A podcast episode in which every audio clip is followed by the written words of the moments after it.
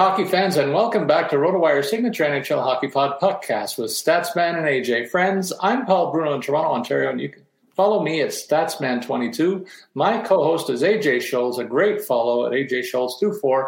He's based in beautiful Sun Prairie, Wisconsin.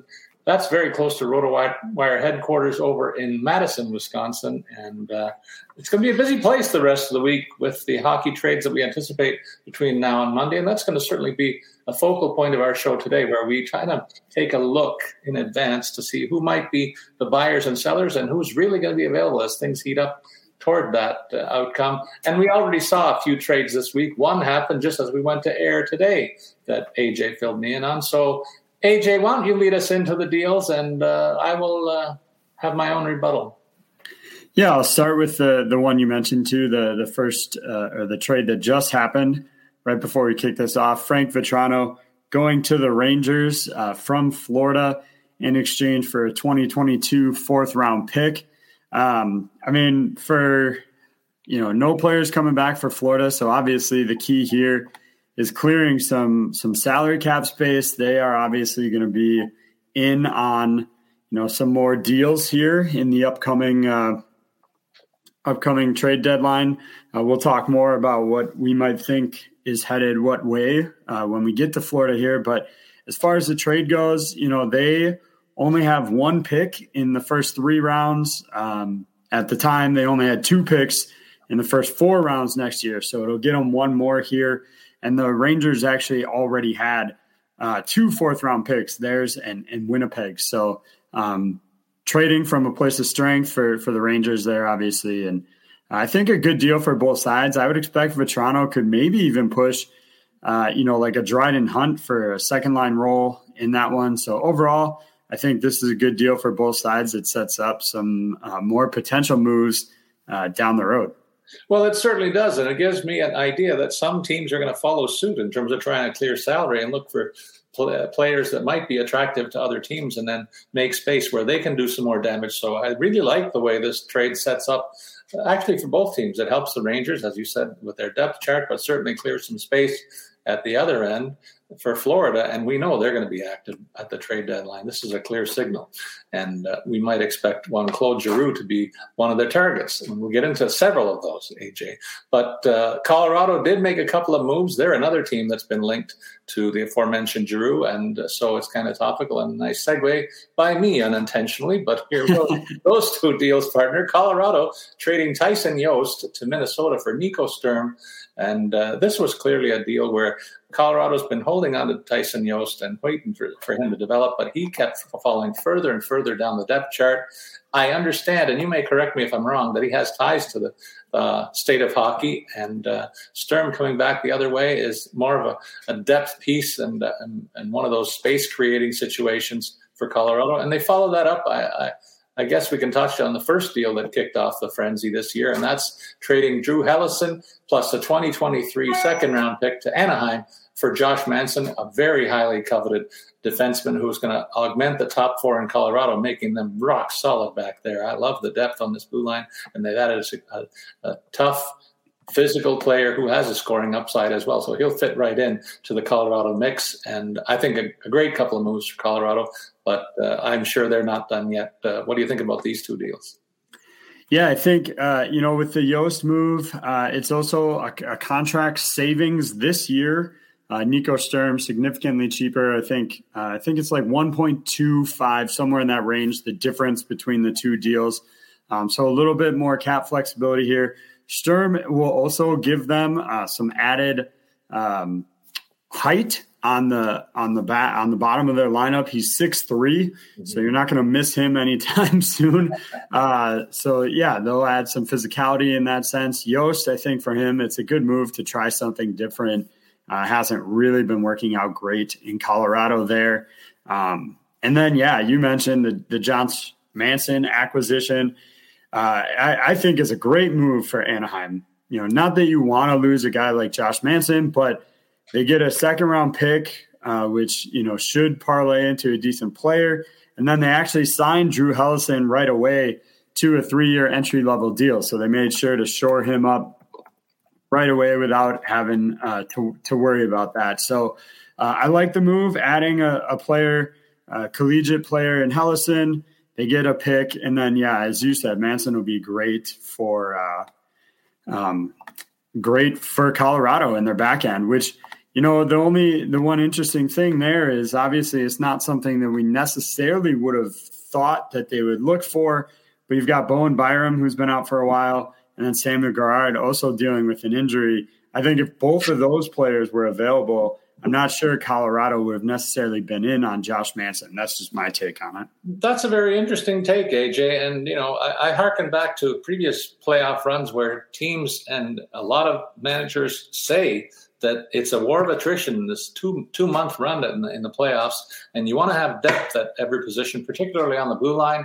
And uh, they say that they like to have contending teams really should aim to have eight serviceable pieces among their defensive components. And, and so maybe that's the way Colorado's looking at this. They're expecting a long run and they want to bolster themselves for that. And uh, that's why maybe they brought the guy in. But it wasn't, wasn't, wasn't the biggest need that I think this team has. And I think they'll fill that in coming days. AJ, there were a couple other issues that don't really relate to the trade deadline, but one really caught my eye, and that was the return of Jack Eichel to Buffalo. Now, let me set the stage. I'm a wrestling fan too. And, and his outburst at the end of a game where where the Sabres really took uh, took care of Las Vegas and they really didn't welcome Eichel back. He took the opportunity at the end of the game to say words to the effect that it took this team, this fan base, seven years to get really excited about hockey, and it was all about his return to the to the stadium and where he spent his first several years of his career. And he said he things might have turned out differently if they were that loud and that boisterous in the in the years that he was with the team. So it was a real cheap shot at the fans, and I thought it was important to call that out. In, in uh, this part of the show, age, I didn't really appreciate that aspect. It came across more like a, like I say, a wrestling promo than anything else. But a broadside against one of the league's best fan bases is something that I really didn't like. And that's what I wanted to call out today. I know things aren't good in, in Las Vegas right now. They're on a long losing streak and it could cost them a playoff spot, but this was not the way to vent. And, and it's a bad look on Eichel. Well, I'll I'll play devil's advocate here and just maybe make the argument that it wasn't intended necessarily as malicious. I mean, you're talking about uh, a guy that had been booed the entire game when he touched the puck, which, you know, fans' prerogative. I, I don't begrudge them that. Um, and, you know, you want to talk about wrestling promos. You're talking about a fan base in the Bills Mafia that like jumps through tables all the time. so, I mean, maybe, uh, you know, maybe both sides see it more as like a less of a shot across the bow and more of just friendly, uh, friendly banter back and forth. I, I, think that's the way I kind of observed it. I, I, didn't think his comments were necessarily malicious in intent. Now I could certainly see if you know if people in Buffalo are were offended by that, why they would have taken it that way. Um, but I, I, don't believe that there was necessarily a malicious intent to the comment, uh, especially with how vehemently they booed him every time that they touched the puck. Well, it's going to guarantee that he gets that same kind of reception for the rest of his career when he goes back to the Queen City, and uh, I'll be watching for that down the road. The third topic that I wanted to touch on, AJ, is uh, more impactful on in my neck of the woods, where Auston Matthews, clearly uh, the signature player on Maple Leafs, received a two-game suspension for his participation in an altercation with Rasmus Dahlin, where he struck Dahlin with a cross check to the neck. Certainly a, a, a serious foul, but it was preceded by a pushing and shoving match that included a lot of contact between these two guys, including a couple of cross checks to the body by Dahlin. So he was no means by no means an innocent party in this. And and Matthews is certainly responsible for his stick and deserving of a suspension. But I was surprised that Dahlin didn't even get a minor penalty for his part of the issue. And incidentally, uh, uh, the early returns are positive here in Toronto. They played their first game without Matthews, and they have a 65% win percent, uh, percentage in Matthews' career when he's out of the lineup. I don't know if I want to test that long term, but uh, certainly on uh, in their first game without him in this two game stretch, John Tavares rose to the occasion. Will say have more to say about his uh, performance in that game and the outlook for this team the rest of the week. But what say you about that altercation on uh, in the Heritage Classic? Yeah, um, I, I, think your perception might be slightly tainted by uh, your your home location there being uh, in proximity to Toronto, but um, I guess I'll put it this way: I'm not surprised that they didn't give Dal- Dahlin a suspension, but I also wouldn't have been surprised if they had given him a suspension. I'm even looking for a penalty, though. There was not even a minor penalty. That more. Well, they, if we're talking missed penalties, they probably should have hit Matthews with a misconduct for. Well, true, true. So, I mean, penalties were missed on both sides with that.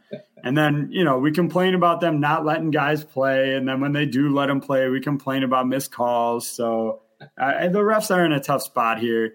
I will say, if they gave Dahlin a one game, even a one game suspension, I almost feel like they would have had to up Matthews to like three games so that his suspension was two more than Dahlin. So from that standpoint, maybe it's better off they didn't suspend both guys. No, I get that. I, I was just looking for a minor penalty at least for Dahlin instigating the whole escapade, and uh, that that you know might have helped the outcome. Who knows? But it was certainly something where I don't think he should have got off scot free in any case. But you're right. We can lament about referees in every game that we watch in the NHL. That's just part of part of the sport and the story.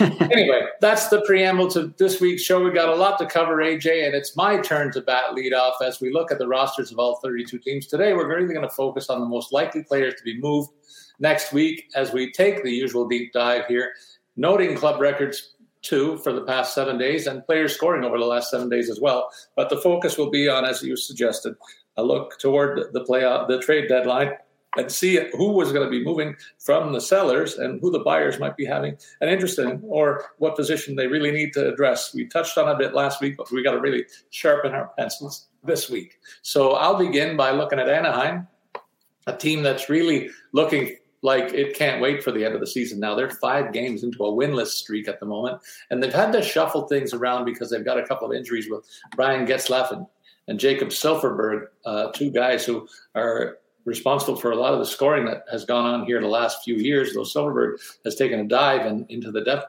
part of the roster. They're both key pieces. They'll be missing, and they've had to shuffle the deck a little bit.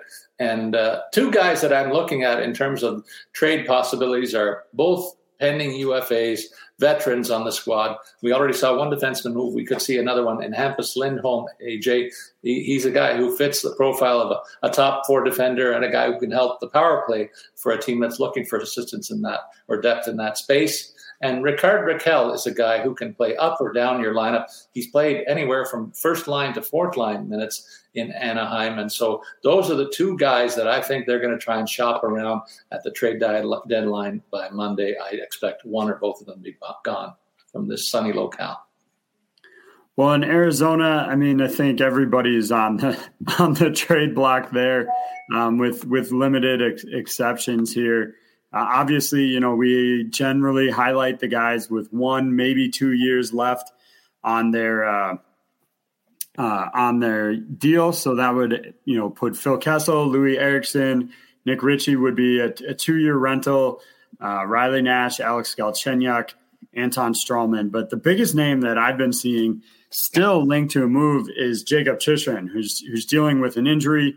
But despite that, reportedly both still Boston uh, especially is interested in, in um, another team as well that's suddenly eluding me. But Chychrun drawing interest from multiple teams, uh, despite the fact that he's dealing uh, with with that knee injury. So that's really interesting uh, that they're still looking at it. I think the hard part for any team trying to bring him in is when are you getting him back, right?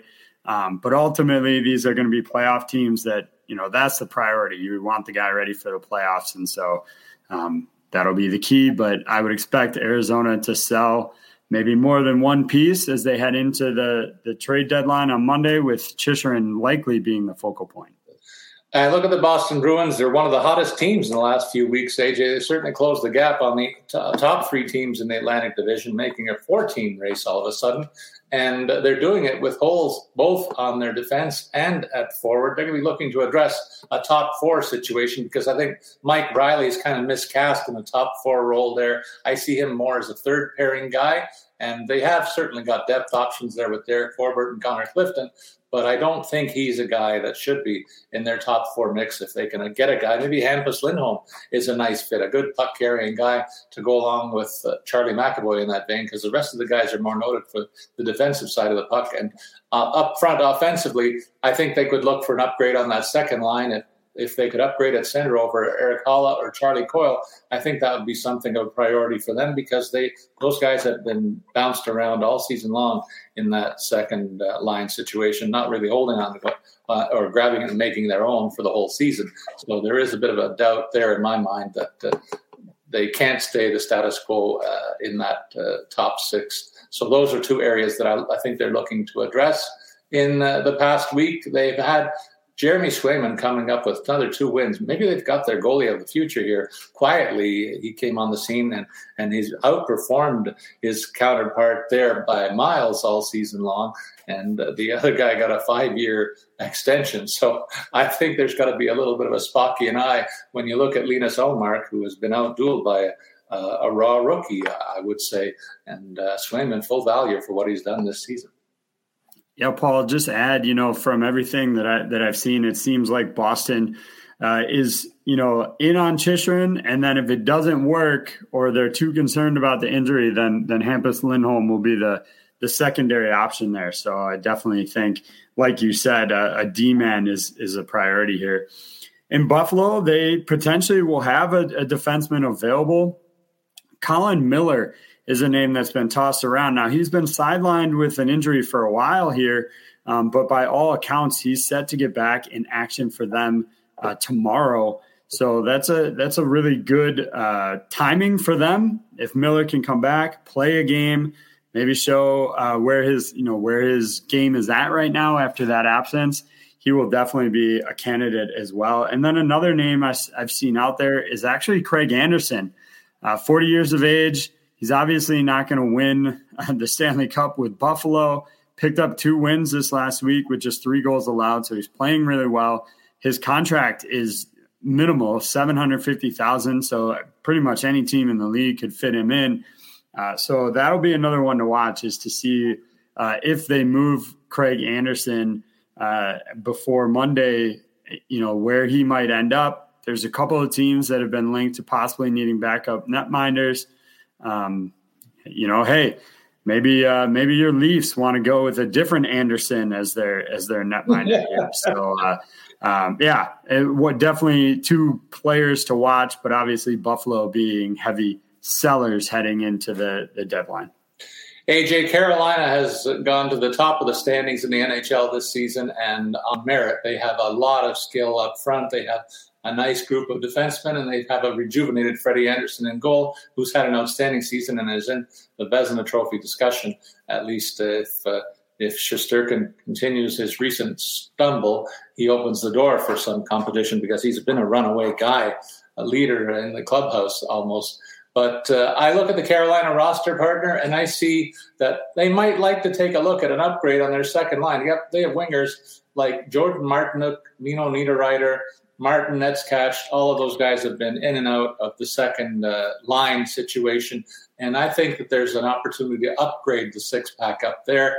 And uh, I like the development of Andrei Svechnikov. He's now a fixture on the top line with Aho, and they're reunited. Uh, Aho's reunited with Teravainen, and he had a very nice week. Aho did uh, to lead the team in scoring with three goals but uh, they're looking to augment this offense a little bit. And uh, they had a bit of a worry with the Tony DeAngelo situation. He was on the IR for a bit, but I understand that he's going to be coming off it soon and may even suit up against the Maple Leafs in that clash tomorrow night here in Toronto. So that's a bit of a burden off the, off their backs. But it may be a clear signal too that they might want to take a look at getting a little more depth on their back end too. So an opportunity for a couple, couple more moves, just as Boston before with the Carolina Hurricanes. Well, Calgary, as you remember, already made uh, some some waves when they brought in Tyler Toffoli. And what really is, you know, considering he's got this year plus two more, that's really more of a hockey deal than than a trade deadline rental. Um, so they're going to be pretty limited, I think, on where they're looking. Now, they have still been tied to maybe trying to bring a defenseman in. Uh, you look at their lineup right now, and there's certainly, you know, uh, a, some need there. Uh, Oliver Kylington has been really good for them, but he's been very quiet of late in terms of production. Uh, you know, Rasmus Andersson uh, is a guy that's been holding it down, but you could certainly see how another person could fit in here. And one name that I've heard linked to them, although he's been linked to seemingly half a dozen different clubs, is Ben Chiarot. Uh, we'll we'll talk a little bit more about him when we get to Montreal and other possible destinations. But I do think he'd be a nice fit here and give them some more options. They really don't need to address their forward concerns after getting Toffoli, And certainly the goaltending has been solid with Markstrom, who picked up another two wins this week, including a shutout. AJ in Chicago, we'll begin with the goaltending situation because one on Marc Andre Fleury has uh, holds all the cards right now. It's up to him whether he wants to move to a contender or if essentially fill out, finish up uh, the rest of his contract obligation in Chicago this season and become a uh, UFA next year if he wants to extend his career, or maybe continue it in Chicago with an extension. Who knows? But the, ball's certainly in his court, and right along with him is Kevin Lankinen, a pending UFA. I don't think they're going to have both of these guys in the fold next year. So maybe we'll wait and see in the offseason if they sign La- La- Lankinen to a long term deal. Uh, it could be a certainly shouldn't be a big dollar deal, but it should be also a signal that Marc Andre Fleury may not return. So there's a lot to unpack there in the goaltending situation. And Fleury's been linked with a number of contending teams if he should choose to make a playoff run this year. And who wouldn't want him in the fold if you have some goaltending issues? This guy is definitely uh, an upgrade over a lot of situations that uh, are in front of some playoff bound teams. And then up front, we can put the notion of Patrick Kane being dangled. I raised that a, a week or two ago, and I, I think I'm going to downplay it because I don't see him moving. It's a big ticket item, a 10 million plus. Uh, but I was just wondering if a team would like to get him for two, essentially two playoff runs this year and next.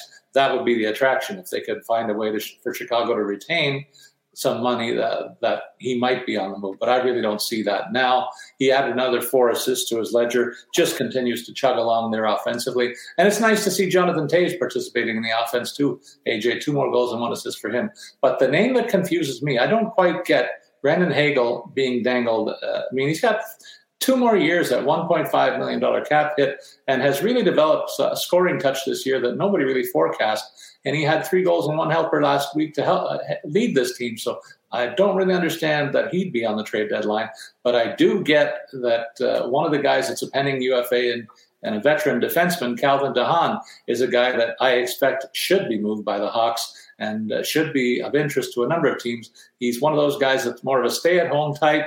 He does some offensive skill, but I think he's more known as a shutdown D. And if you're looking for help in that regard, he's a solid candidate to be moved, uh, in my estimation. For Columbus, uh, the focal point is going to be, uh, of course, uh, Max Domi, who you have long been lobbying your Maple Leafs to to bring in, and uh, makes perfect sense. I, I, I actually agree with you. I think he would be a good fit with the Leafs. Um, you know, he's got a last year of a five point three million dollar contract. Um, so obviously they uh, would have to probably retain some salary. They can retain up to half of the salary. Um, I do think it would be somewhat of an indication that uh, you know to, bringing in Domi was a bit of a bust, although Josh Anderson's numbers haven't been great uh, in Montreal either. And just interesting, you know, the the names that are linked together here when you consider Montreal got Domi from uh, Arizona for Alex Galchenyuk. Neither guy uh, did much on on those teams. Then Domi gets traded again to Columbus for Josh Anderson. Um, so, word of caution, maybe for those Leafs fans that uh, you know sometimes bringing in Max Domi isn't always the best move. Um, but I do think he would add to that lineup and and definitely be a good piece for the Leafs. Um, and and uh, you know, as far as Columbus goes, there's not any big names that really jump out other than Domi. Uh, as far as who could go, you know, Gustav Nyquist maybe uh, 5.5 is a cap hit, signed for one more year. He's 32. Uh, but I don't really see a need for them to to try and get rid of him quite yet, um, since they have that other year. So those are really the only two names that stood out to me on this Columbus squad.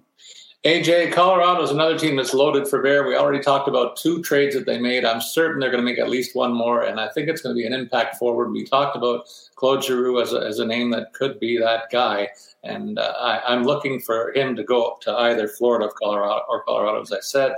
But, but you look at Colorado's situation on the wings, and that's why where you think, okay, maybe they will definitely upgrade because while Val Nichushkin has had a very nice year, career best, I would say he's locked in a, first line role here because Gabriel Landeskog is out maybe for, for weeks. Uh, and and so they've got to really consider his situation as well in terms of how high they go in terms of quality that they want to bring in. If there's any concern about Landeskog, for sure.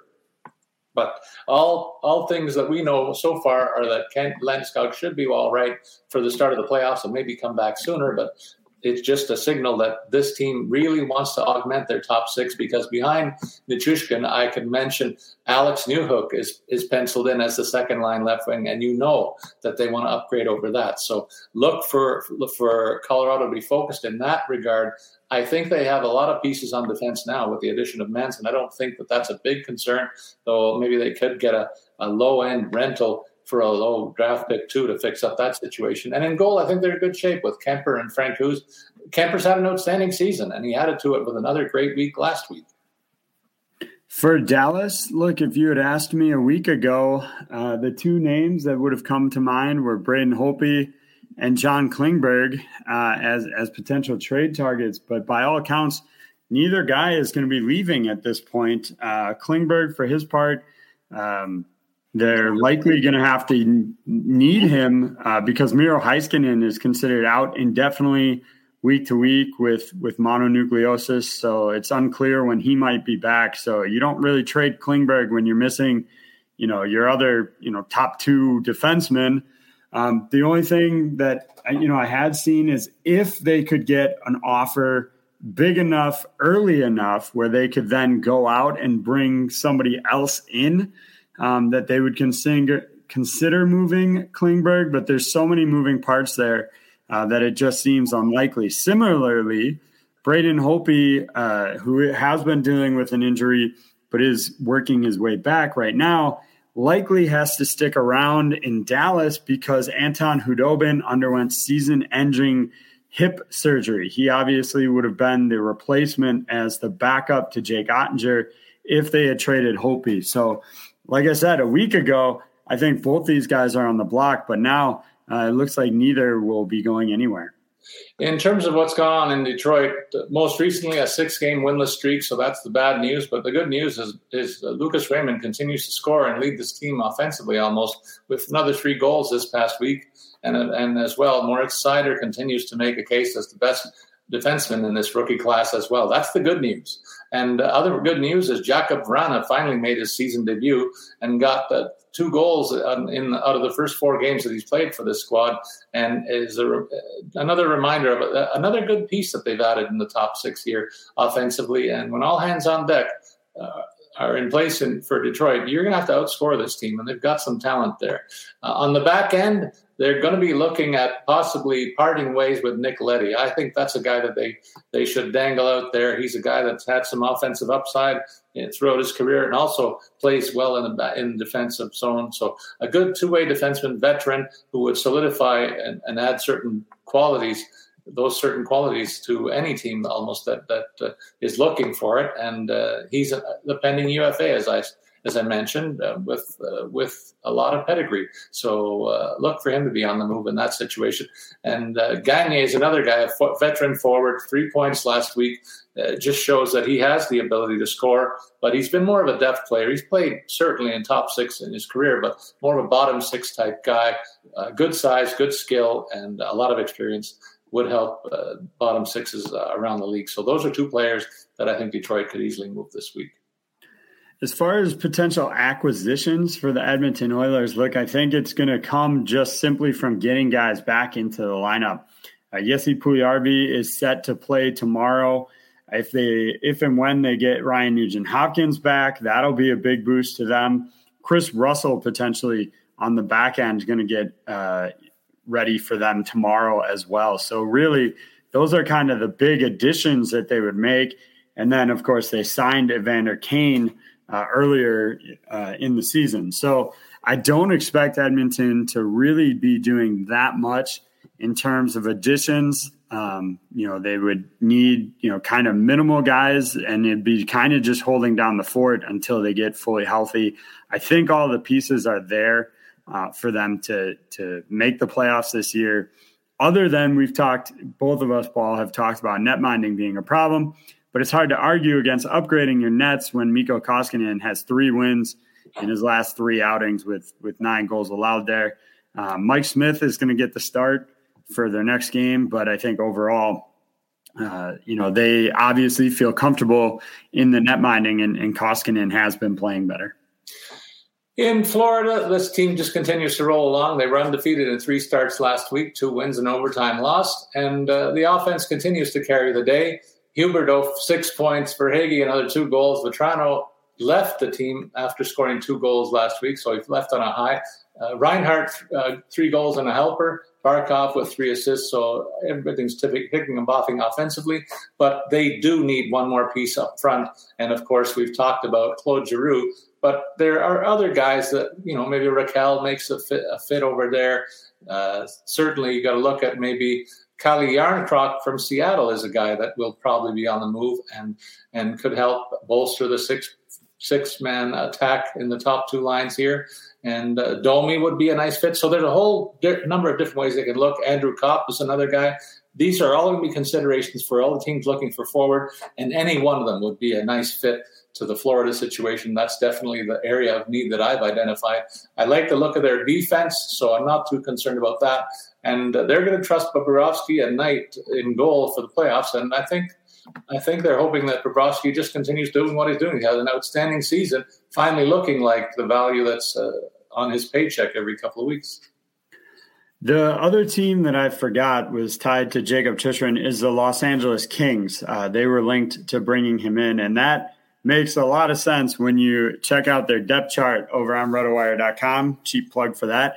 Um, when you consider they've got Edler, Doughty, Walker, Matt Roy now, or Matt Roy now, rather, all on IR. Thomas Bjornfot is dealing with an injury as well.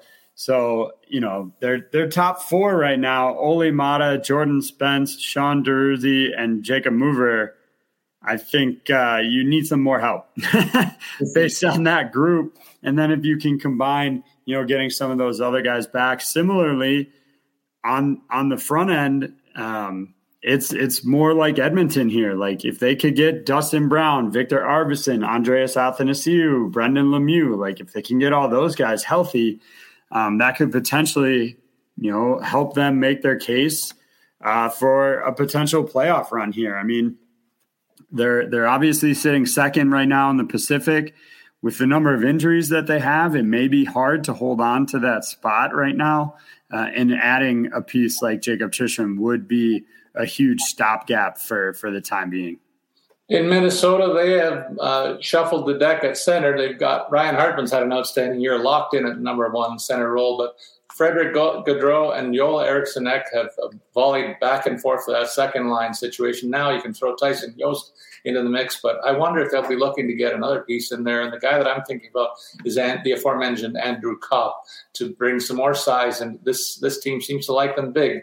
Uh, up front, and they have a huge uh, average size uh, among their forward ranks, and and Copp would only add to that. So uh, I, I, see the dotted lines connecting there for a team that right now is the healthiest among all NHL clubs. They went one, one, and one last week, and man, Matthew Boldy's been been found money for this team. AJ, three more goals for for the rookie who is really climbing up the ranks in terms of the scoring race for the rookie leadership. Nobody's talking about him as a serious candidate yet, but if he puts another twenty games together like he he has so far, he'll be right in the mix there. That's how good he's been. Kirill Kaprizov with two goals, Zuccarello with two goals and one assist, Fiala with three assists. But here's the concern for this team, uh, AJ. Looking ahead to next year, they have to be really concerned about what they're going to do with Kevin Fiala. I don't see how they're going to be able to keep this guy. So he may not, he might he probably won't be a guy that is dealt at the trade deadline. They're going to probably sink or swim with him this season to give him the best shot to advance. But I don't know how they retain him in the offseason, and I think he's going to be one of the biggest names moved in the in the summer. So uh, a swan song looking at, looking like it's in place for Fiala in Minnesota. Well, just counter real quick on that, Paul. They do have uh, Alex Goligoski counting five mil against the cap, getting him off next year. Um, would would certainly help. They've got a buried cap in terms of Victor Rask as well. Um, the problem is, as soon as you say those good things, I, I, just happen we're looking. I'm sure both of us looking over at our friends at Cap Friendly. Yeah. Um, their dead cap hit for buyouts on Parise and Suter jumped from 4.7 million this year to 12.7 million next year. That's where I was going. I, I, rescind what I was saying, Paul. I don't know how they're going to keep Kevin Fiala when you're paying uh, Parise and Suter a combined 12.7 million for cap hits. So I, I, stand corrected, Paul. I had not scrolled far enough down to uh, be reminded of that. Look, uh, I'll lead us into Montreal then. We have mentioned uh, Ben Chiarot already. He was scratched from their game last night um, to avoid him getting hurt. So he's clearly going to be moved. Uh, has been linked to a number of teams, including we mentioned him with Calgary, Florida, St. Louis tied to him as well. And then, of course, uh, probably the biggest one that we've seen out there is the Hurricanes, who were reportedly in on Josh Manson, but missed out on him. And so uh, potentially are going to go after uh, Ben Chiarot here instead. I've seen Artturi Lehkonen tied to a potential move as well. I, am not as sold on that being a, a, good decision by them when you consider that you know he's he's going to be an RFA instead of a, a, UFA, so they don't lose him outright. He is you know he is only uh, 26 years of age, so still got some time to you know continue to to play and develop. So um, we'll see what happens. But I, I don't know that I personally would make that move if I was running the Montreal Canadiens. But of course, a new GM is running the show, a new coach. So really, I don't think anybody should feel totally safe uh, that you're going to be around next year, except for maybe I don't know Jeff Petry. Like that's probably about it. And in Jersey, AJ, I mean, they're looking ahead to the future to develop what they can they have some question marks that need to be answered over time. Jimmy Vesey is a pending UFA and and could be a spare part that maybe goes somewhere else, but he's jumped around all over the place in his career. The two names that are getting a little bit of traction in terms of possible trade talk, uh, there's some big money attached to both of them. When you look at P, uh, PK Subban, a team's going to have to look at the uh, hoping that, it, that the Devils would retain half uh, as much of his salary as they can, up to four and a half million. I think they are eligible because he has a nine million dollar cap hit, and uh, bringing his uh, veteran savvy. I mean, he's lost a step. We know that, and the offensive skills have eroded a little bit. But I still think he he could be a real presence if he's motivated and and we've seen him play when he's motivated. He's a different he gives a different look than what he has in Jersey. He doesn't seem very very happy there to be quite honest not fitting in as he's on the wrong end of a career uh, long uh, the downside of his career when really this team's got a young core up front and and around him on the blue line. Uh, he's almost a bit of a misfit here. So uh, I think if he could find uh, greener pastures that where he fits in more more alongside people who are near his age group uh, in a good core, he could be a real nice piece. And uh, then the other piece on the back end that is more uh, more intriguing for me is Damon Severson. I've followed this guy from the time he was in the AHL and got a lot of looks at him, and I really liked his game. And really, he's starting to put it together the last couple of years. And and uh, still not the big dog here when you consider they have other options among the defenders to take the big power play role. Uh, looking at you, Doug, Dougie Hamilton, when you're healthy, and then Ryan Graves is another piece in that regard. So Severson's got a cap hit of 4.1 million dollars this year and next. So a team would get him potentially for two playoff runs if if uh, the rumors are correct. Though he is available on the New Jersey roster. Down in Music City, the Predators, I really have not seen them linked to really anybody. Um, you know, it could be a factor of them not need, there's not any glaring needs as, as far as I'm concerned. Uh, they obviously have solid defensemen. That's been a staple of the Predators forever. Juuse Saros is their number one guy. You know, maybe they would consider a, a, a cheap backup, maybe like a, a Craig Anderson uh, to come in. Rittich has had some struggles at points during the season, and maybe a middle six forward um, if they felt like they needed that as well. But I really don't see any huge glaring spots, and, and maybe that's why I haven't seen them mentioned in any kind of trade speculation. Paul, I don't know if you've seen anything different, um, but that that's what I'm seeing out of them. I think they're going to ride for the most part with the team that they have that's being led uh, by that top line right now of Filip Forsberg, Ryan Johansen, and, and Matt Duchene, who's really had uh, you know resurgent season this year. Well, it's because they they've got resurgent seasons from a couple of guys on this roster that that they maybe feel confident saying, "Let's go with what we have and take a run at this thing." And uh, you know what? They're going to be a tough out because they've got the solid goaltending. They've got one of the premier defensemen in the league. They have a uh, rebirth uh, from a couple of guys up front that we've talked about at length, and Duchene and, and Johansen, who's leading or leading the pack offensively, and Filip Forsberg, one of the best snipers in hockey. So a lot to like about what this team has. I could see them maybe tinkering around the edges if they can do it on the cheap, but that's about it. And like you, I haven't heard any other rumors about that. In terms of the Islanders, this team is kind of playing some of its best hockey of the year right now, AJ. They went 3 0 1 last week. And Anders Lee is a guy that I'll talk about uh, people who are nearing the trade deadlines in their own fantasy pools. This is a guy, if you're looking at upgrading your offense, this is a guy who's on fire right now. And he was among the top scorers with six goals last week on a resurgent Islander team that's finally looking like it's it was expected to play all season by you and me. Uh, not not the worst ad in the world if you if you can pry him off a, a non-contending team in your in your fantasy league. So there's a little bit of a fantasy hockey tip there specifically.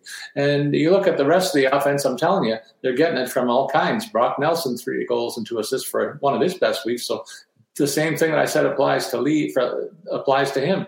And Josh Bailey with seven points, Beauvillier with six assists. They filled the net uh, last week. In fact, if you're looking at a trade piece here, I think it's going to be a depth defenseman like a, uh, Scott Mayfield. Uh, AJ is the guy that I'm looking at. He's a third pairing guy here uh, and would be a third pairing guy at best in most other circumstances. One of those guys who's really good at clearing the front of the net. And, uh, you know, he fits the Ben Chiarot profile, I guess he's Ben Chiarot light because he comes in much cheaper and uh, probably would cost less in terms of acquisition fees. But you got to deal with a Sly Fox there and Lou And he could drive up the price tag in a trade negotiation. Well, the other New York club, the Rangers, I think probably made uh, maybe their their one potential move here, and if they do anything else, I think it'll be very similar. A kind of tinkering around the edges you have to remember Kaapo Kakko, Sammy Blais, and Kevin Rooney are on IR. So those would be, you know, depth additions. And, and that's maybe the one thing that you would think that they need.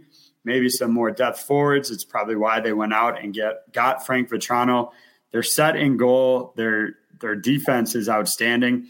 And look, they, you know, they have five million available, 5.8 actually available in cap space but you got to think beyond this season. They've got Adam Fox still making less than a million dollars on his entry level contract. That's going to jump to $9.5 million next season. So they, you know, have to think about what they can make work and what they can fit in next year as far as that goes. So I think this is another team that if they do something else, it'll be very similar to the Frank Vatrano deal um, and somebody probably that's on an expiring contract, maybe they'd take somebody with one more year left.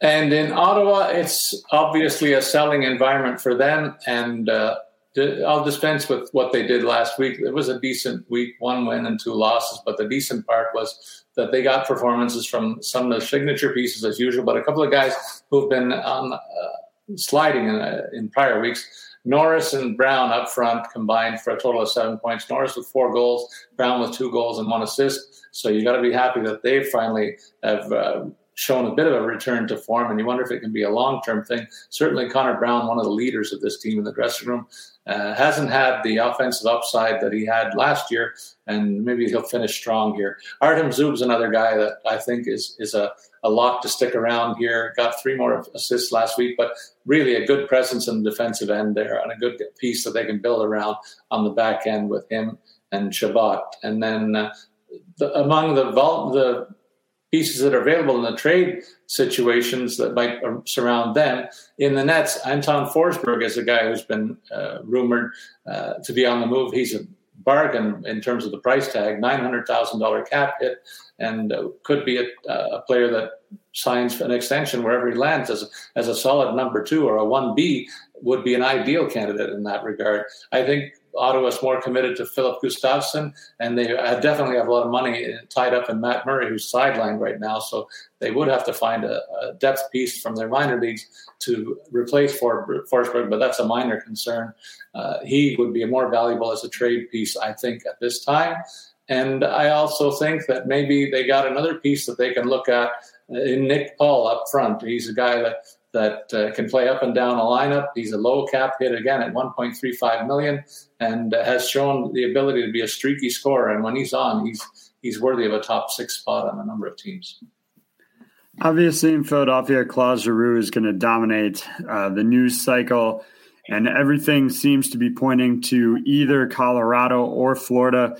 Myself, I, I seem to, I'm feeling, I lean towards Colorado. I think is where he's going to end up, but again, I think both teams are still in play. They're they're making moves to try and build cap space to try and fit him in there. Obviously, for Colorado, um, they can play that that lightning uh, lightning playbook and potentially have Landeskog on IR until uh, the playoffs.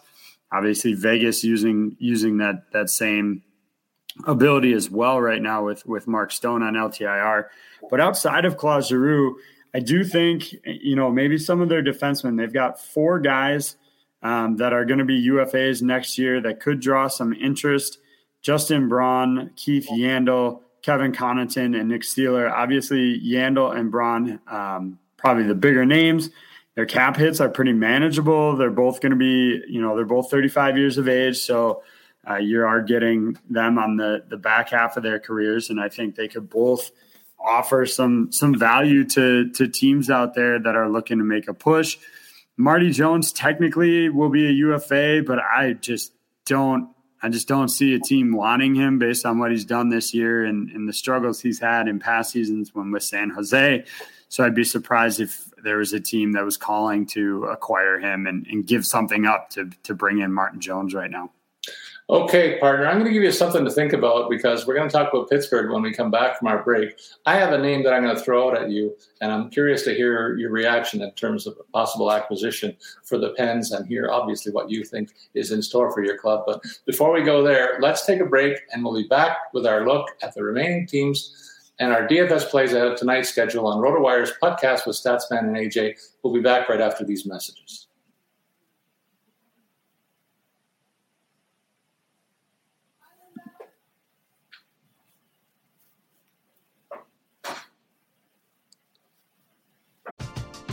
We're driven by the search for better. But when it comes to hiring, the best way to search for a candidate isn't to search at all. Don't search match with Indeed. Indeed is your matching and hiring platform with over 350 million global monthly visitors, according to Indeed data, and a matching engine that helps you find quality candidates fast. Ditch the busy work. Use Indeed for scheduling, screening, and messaging so you can connect with candidates faster. Leveraging over 140 million qualifications and preferences every day, Indeed's matching engine is constantly learning from your preferences, so the more you use Indeed, the better it gets.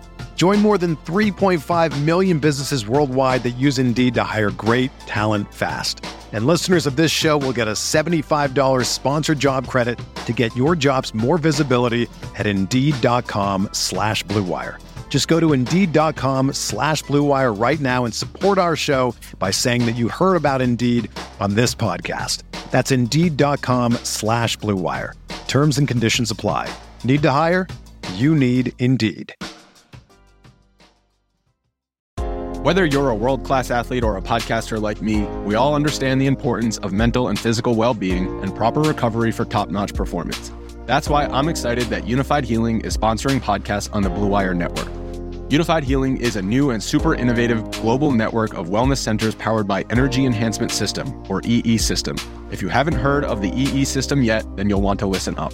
This technology promotes wellness, deep relaxation, purification, and rejuvenation.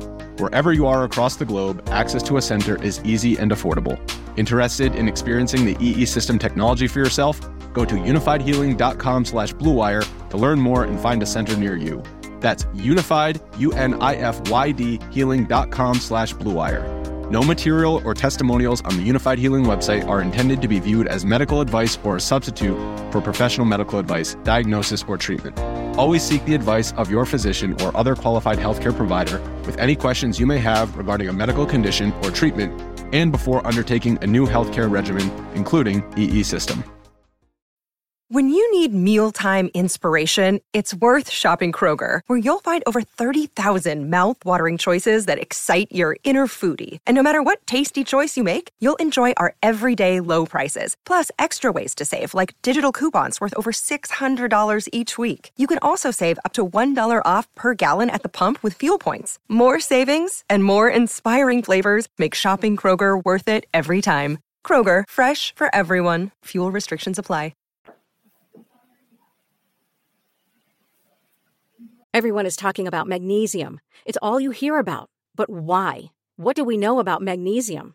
Well, magnesium is the number one mineral that 75% of Americans are deficient in. If you are a woman over 35, magnesium will help you rediscover balance, energy, and vitality. Magnesium supports more than 300 enzymatic reactions in your body, including those involved in hormonal balance. From functional medicine doctors to mental well being and female hormone experts, we all know that magnesium is the one mineral to improve all aspects of well being and health. But which one? Magnesium Breakthrough from Bioptimizers, the trusted choice recommended by leading experts with seven best absorbed forms of magnesium to ensure your body receives the support it needs for overall well being. Go to bioptimizers.com slash balance today and use code BALANCE10 for 10% off. Support your journey to wellness at B-I-O-P-T-I-M-I-Z-E-R-S dot com forward slash balance. Magnesium Breakthrough from Bioptimizers, your foundation to optimal health and vitality.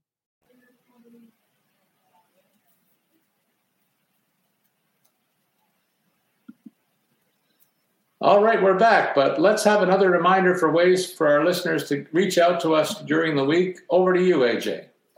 Yeah, obviously, we're talking about a lot of trades here. So uh, we would love to hear what you think about some of the potential trades we've talked about, what trades you think your team should make. Um, we would love to have those discussions with you over on Twitter. You can follow me at AJ Scholes24.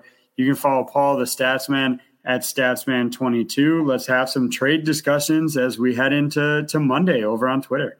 All right. Well, I'll have a little thing to say about Pittsburgh. They went two and one last week. Tristan Jarry picking up the wins, uh, four goals against in the two outings, so he's looking like he's at the top of his game. Ditto for Chris Letang with three helpers. Carter with three points, Crosby with three points. But I'm thinking there's room for one more addition offensively if they want to take a big swing with uh, their signature pieces.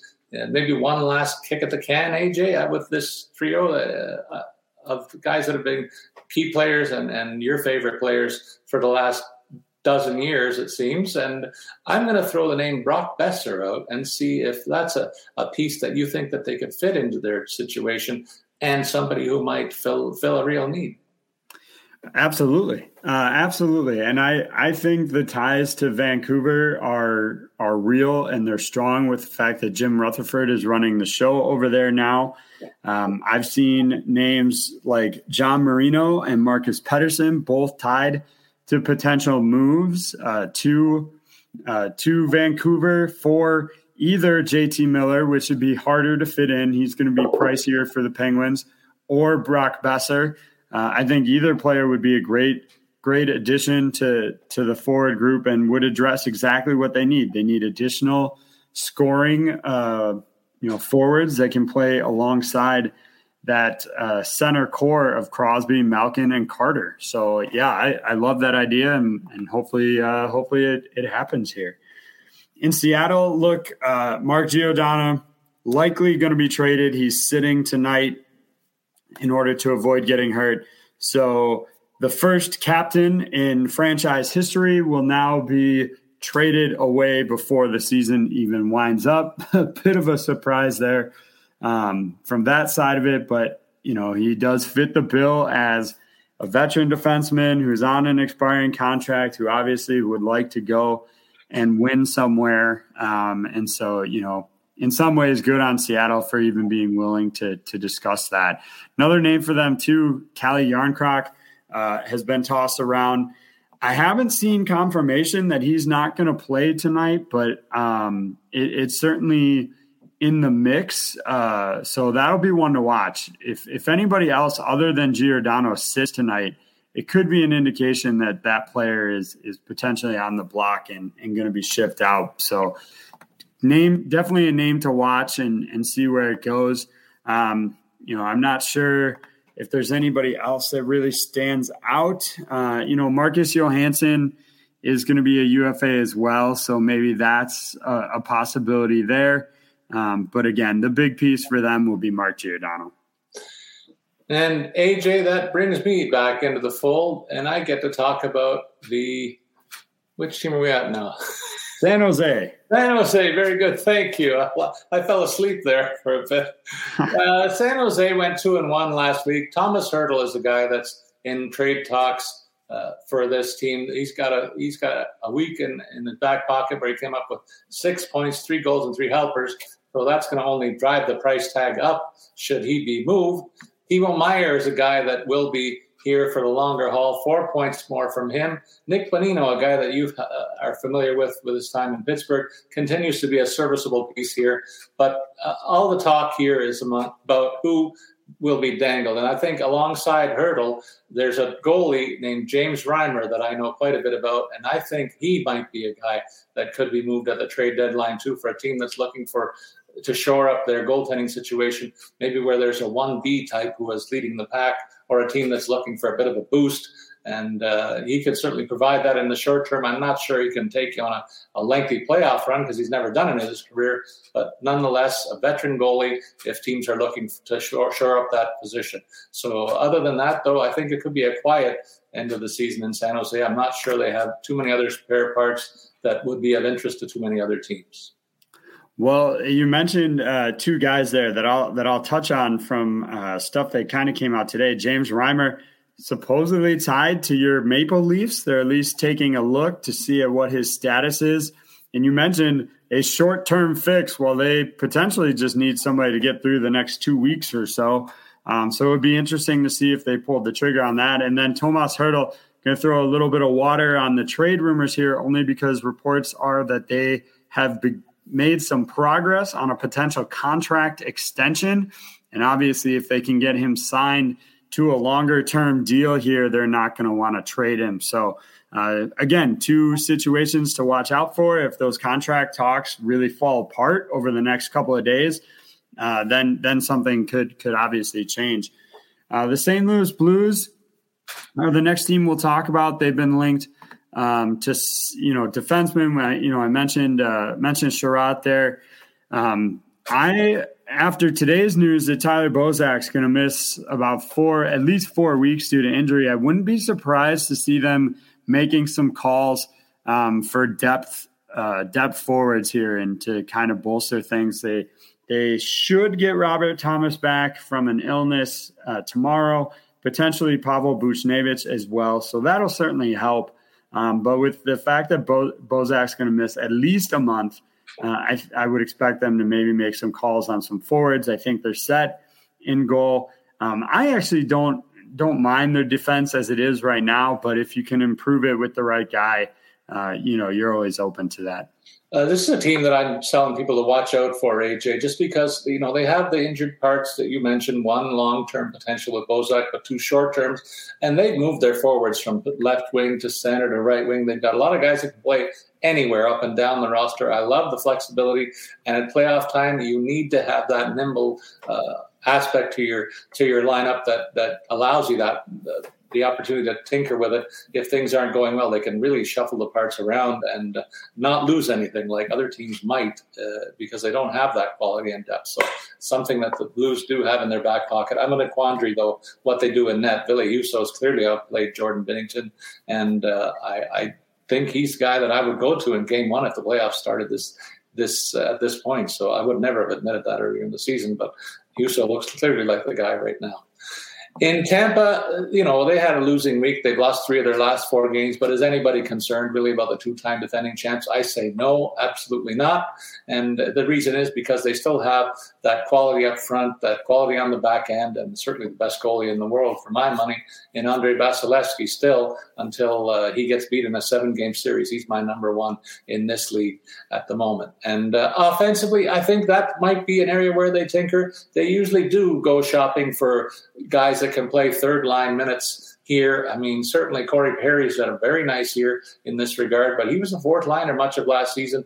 And I think that they could do with a bit of an upgrade uh, along that third line, not necessarily pointing the finger at him, but maybe uh, an upgrade or Mathieu Joseph as well, just pushing those guys to play harder when they're on the ice. They're, they're going to give you everything you got, but if they can put more talent on that third and fourth uh, lines, that's where I think the focus will be. I think they're set at every other position. They've got seven clearly seven guys that can play on the blue line. So maybe they're looking for an eight piece there. So quality uh, up and down, and just looking for a bottom six or bottom pairing guy is the shopping list here. Well, as Paul will tell you, in Toronto, everybody is going there and wants to play for them. So I'm sure they're in on everybody we've mentioned today Claude Giroux, Ben Chiarot. I'm sure they, they're going to try and get both Chychrun and Klingberg in there, Hampus Lindholm. Um, just, you know, all, all available players. All roads lead to Toronto. But, Paul, before I kick it over to you, um, I will toss out one serious name that I have heard potentially linked to the Maple Leafs, and that's Jacob Middleton from San Jose.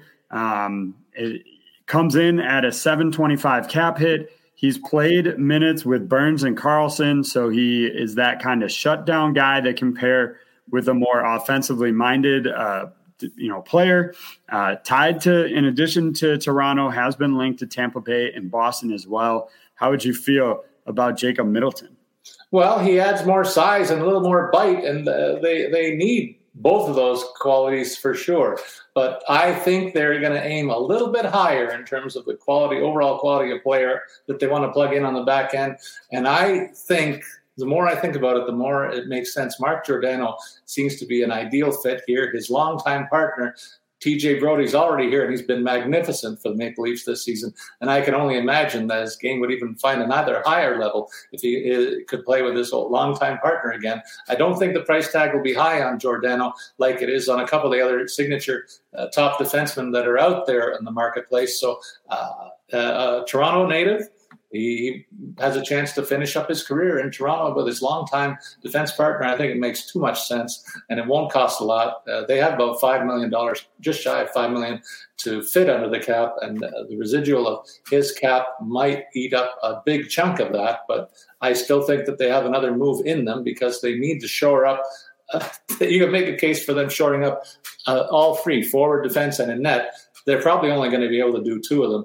If you say maybe Giordano is a guy, a candidate, then do they look at a, a, a net minding upgrade with uh, James Reimer, like you suggested?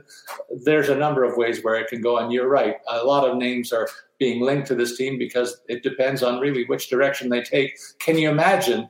If they traded away a guy like Alex Kerfoot and freed up his $3.4 million in cap space, then the gloves are really off and they could go wild and, and, and could really be a focal point of the trade deadline. So I'm waiting with bated breath to see which direction they go in at the deadline, but uh, there's no limit to what they could do. They could even buy, pick up some long term injury uh, help too, even for next year. If you can, you imagine if this team took on Shea Weber's contract, for instance, they could go crazy for the next few seasons. It'd be uh, wild times here, I'm sure. But uh, anyway enough about that and the Maple Leaf situation. Let's go to Vancouver and see what's happening there. AJ, this is a team like you mentioned. They're they're their new president, uh, Jim Rutherford, has strong ties to Pittsburgh. I think you're right. We're going to see something uh, of a dance between those two teams at the trade deadline. The Canucks, though, they're still entertaining faint hopes about making the playoffs because they, they did go two one and one in four games last week, and their players are playing very well. Offensive players are playing very well. JT Miller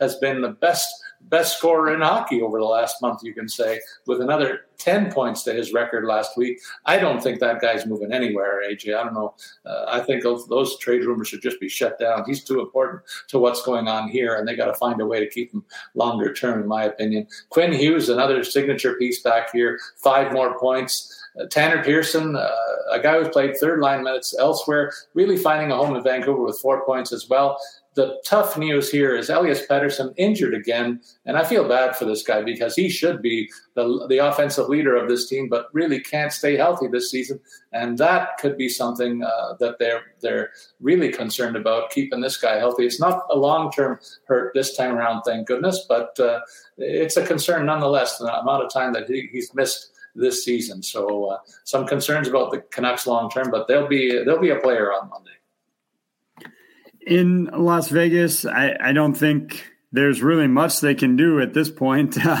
they're already stretching the limits of, of LTIR after having brought in Jack Eichel. Um, so I would be surprised to see them really doing much of anything. Now that all of that depends on, you know, it's, it's certainly possible with the number of, uh, they do have a lot of guys on injured reserve right now. So it's possible they could get a little more LTI uh, LTIR relief with some of those other guys as well, and, and then make a move. But I think things are going to be complicated enough for them. Uh, trying to, you know, if Stone does come back before the very end of the season and how they make that work. Um, the problem is that, you know, Robin, Robin Lehner is now on injured reserve. Uh, he has already missed three games, so there's no, um, no clear indication that, you know, he's on IR for, you know, how long he's going to be uh, um, out. The problem is Laurent Brossoit and Logan Thompson are not standing net minders. It's why Vegas is on a five game losing streak right now. Um, you know, Lehner played in, in, one of those games. I'll give him a little bit of credit. It, you know, it's not all the goaltending when you consider they were on the road for all five of those games. Uh, they also have a number, as I said, number of injuries both to forwards and defensemen. Um, but if if there was a spot where maybe they should be looking to address something for me, it's the net minding. And uh, AJ in Washington, this team might be one of the quieter contending teams at the trade deadline simply because they are wafer thin in terms of the uh, flexibility under the salary cap at this stage in the season. And uh, the best news that they might get is just from the infirmary, where Carl Hagelin and Lars Eller are out. These are two veteran guys who've had the, the ability to be part of long playoff runs here and elsewhere in their career.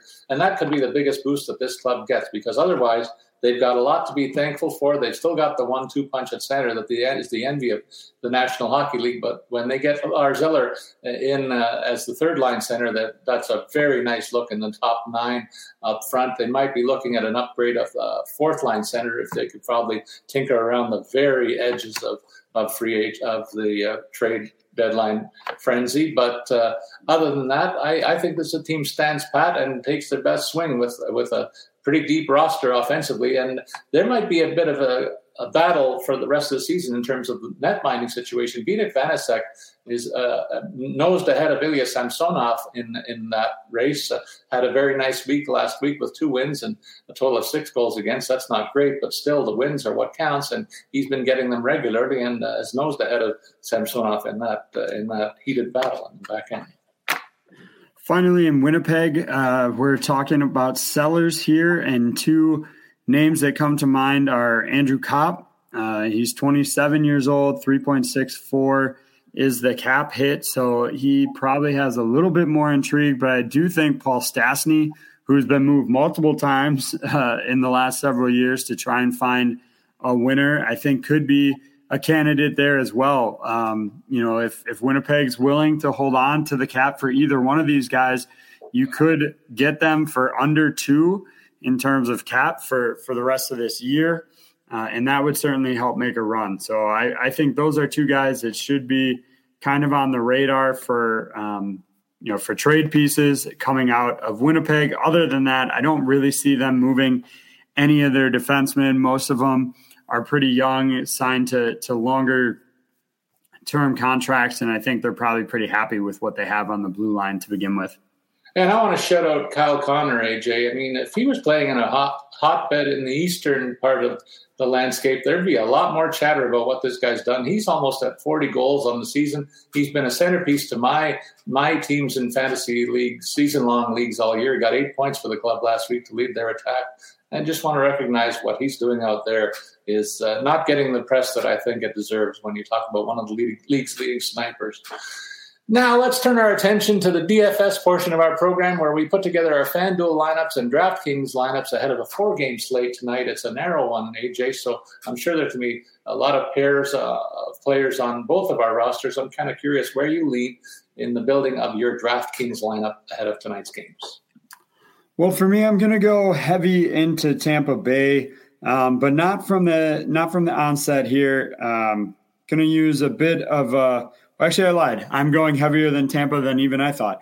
Um, so yeah, I'm going to start off with with Anthony Cirelli, 2,900 for for Tampa Bay. Um, they have just a great matchup tonight, going up against Seattle, uh, who has really struggled on the penalty kill uh, and in general on the season. Cirelli going to fill a top six role for them tonight, playing alongside Point and Palat. So for that low, low price tag, I think he makes a lot of sense.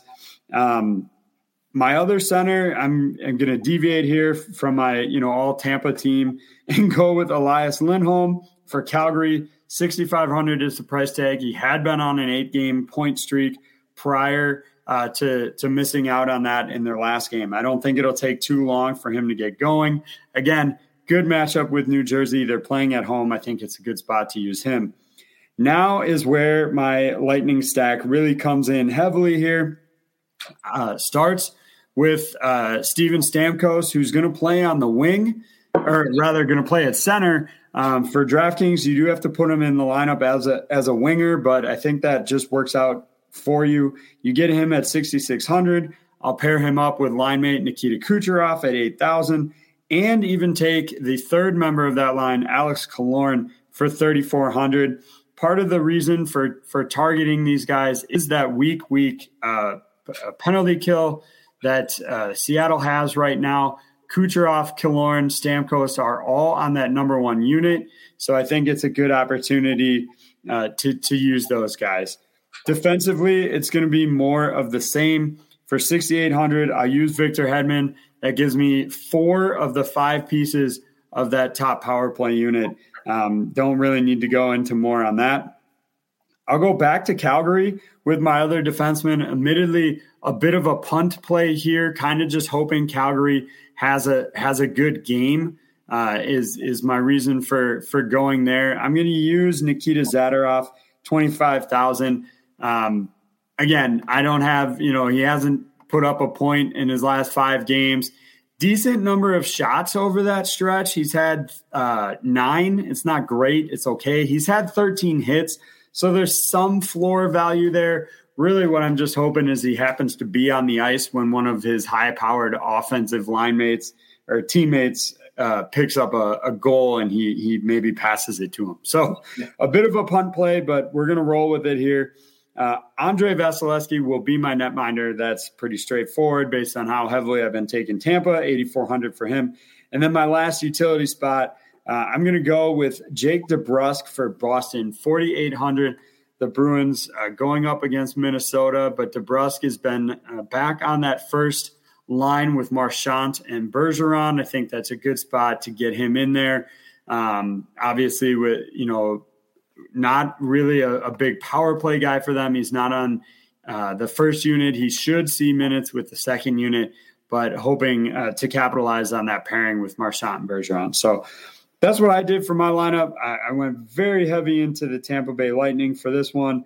Um, so it's it's going to be a boom or bust lineup. Obviously, if, if Tampa struggles tonight for any number of reasons, um, that one's not going to pay off. But if they have a big game, it could certainly work out in my favor. Paul, what does FanDuel look like for you tonight? Well, I'm I'm curious to uh, get your reaction on some of the prices when I quote them because we, you got a few guys that you you talked about that will be in my lineup as well. I like the Tampa heavy stack, and I'm going with three pieces there as well offensively. And uh, I'm also sprinkling in a little bit of Ottawa, though, because I think that they're at home tonight in a good matchup against Columbus. So those are the kind of cornerstones of my club. And I'm on the other side of the Boston Minnesota thing. I'm taking a couple of Minnesota players catching Boston on the second of back to backs. It was a grueling game last night for the Hawks, uh, the, the Bruins in Chicago. They poured a ton of shots on goal. And I think they used up a lot of energy.